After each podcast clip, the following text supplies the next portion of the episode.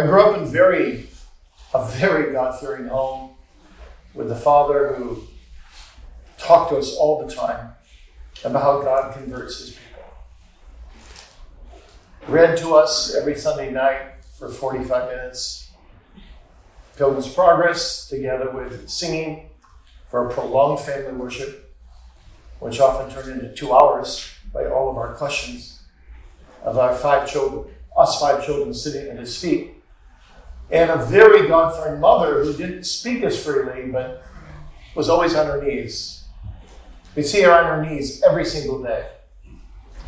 And uh, when I was nine years old, I came under very deep conviction of sin uh, because the Lord answered one of my prayers very powerfully.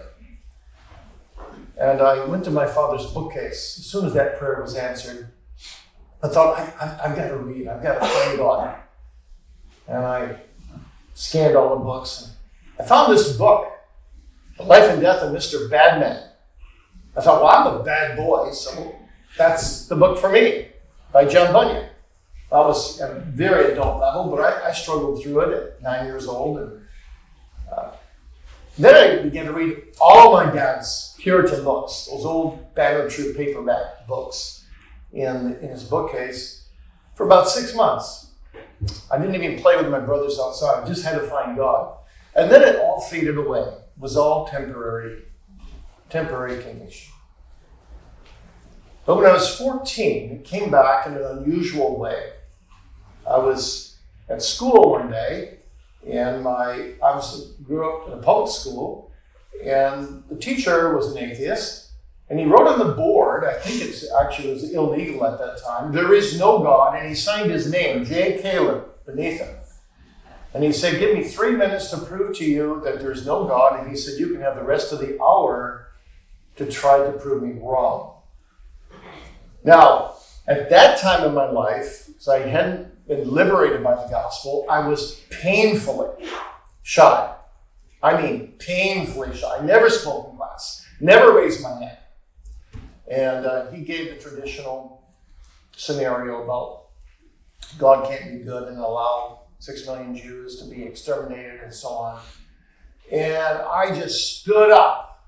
And theologically, I'm not sure till today how accurate this was, but I just defended God and said, you know, and he cried out, let his blood be upon us and our children, and God is always good.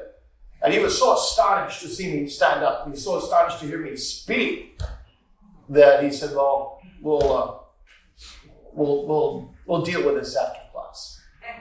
And come up to me, which I did, and I defended God again. But on the way home, walking home, I thought, I'm defending God in the classroom, and I don't even know who He is for myself. I'm lost. And I began to cry out for God, and it was on a subsequent trip that my parents allowed me to take, I was 14 years old with my brother 17, another friend 20. For four weeks out west, we were coming back through Yellowstone National Park, and we had to be at a church. We had to be one of our denominational churches, which was hundreds of miles away. And on Saturday morning, we couldn't find the keys anywhere. And I'd been so disappointed because I, I wanted to be converted on that trip and I, I, I longed to feel the reality of God when we saw the Rocky Mountains, but nothing special happened. And, and uh, as, as my brother and my friend went into the woods to look for a stick to try to open the trunk to find the keys, we just couldn't find them anywhere. We lifted up the sleeping mattresses, they weren't there. And so what happened What happened was silence. Now, what happened was I went back into the tent and I just fell on my face. I was bawling like a baby.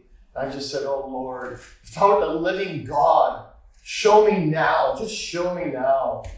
And um, I got up from my knees and though we lifted that sleeping bag up several times, um, there was something hard underneath my knees, and, and there were the keys. Now, it's a small detail. But what happened to me at that moment was unforgettable. I became a lost sinner before a holy God. I was on my way to hell. This time it was the real thing. I went home. I told all my friends, I cannot, I cannot be your friend until I find God. I came home from school every day, hold myself up, read the Bible from beginning to end, read good books, Puritan titles, was on my knees, weeping, crying out for God. And I just felt I was a reprobate. I felt had such God fearing parents. I destroyed myself. And it took 18 months under deep conviction of sin. And finally, we had a new minister named Reverend Elsal who came to town. And he said to my grandfather in the family gathering, For you too, there's a way of escape in Christ Jesus, Mr. Vinstring. And those words just penetrated my soul. And for the first time in my life, without even knowing the terms active and passive obedience, I understood that Jesus Christ died for me and obeyed the law for me and did everything for me that I needed to have done as an unworthy, hell-worthy sinner.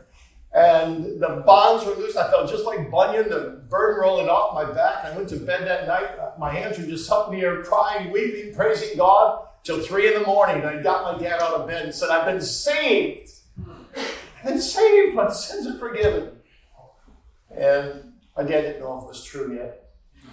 He was, he was, he said, you know, it's got to winter a while. Okay, okay, yeah, no problem. But I, it was the realest thing that ever happened in my life. And then it was a year later when I was working from, for my dad, pulling weeds out of the lawn when um, for a man. He built this house, and the man didn't want to use weed killer. For three weeks, I just pulled one weed after another. Wasn't thinking about anything special. And God just spoke to me. I, I, I don't know how to explain it, but go forth and preach the gospel to all nations. And I was this shy kid whose mouth was just being opened to tell others about the Lord. The next youngest minister was somewhere around 50 years of age, and I was 16.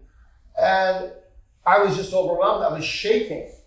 And I went to the minister and I said, Well, what is this? I, I, I can't preach the gospel. I'm, I'm just a kid. And he goes, Well, it may be the beginning of a call. And God will confirm in other ways. And that's what happened. But from that day on, I never doubted for a moment that that call was real. Just how it would be fulfilled, I didn't know. So that's just a few words about my initial conversion.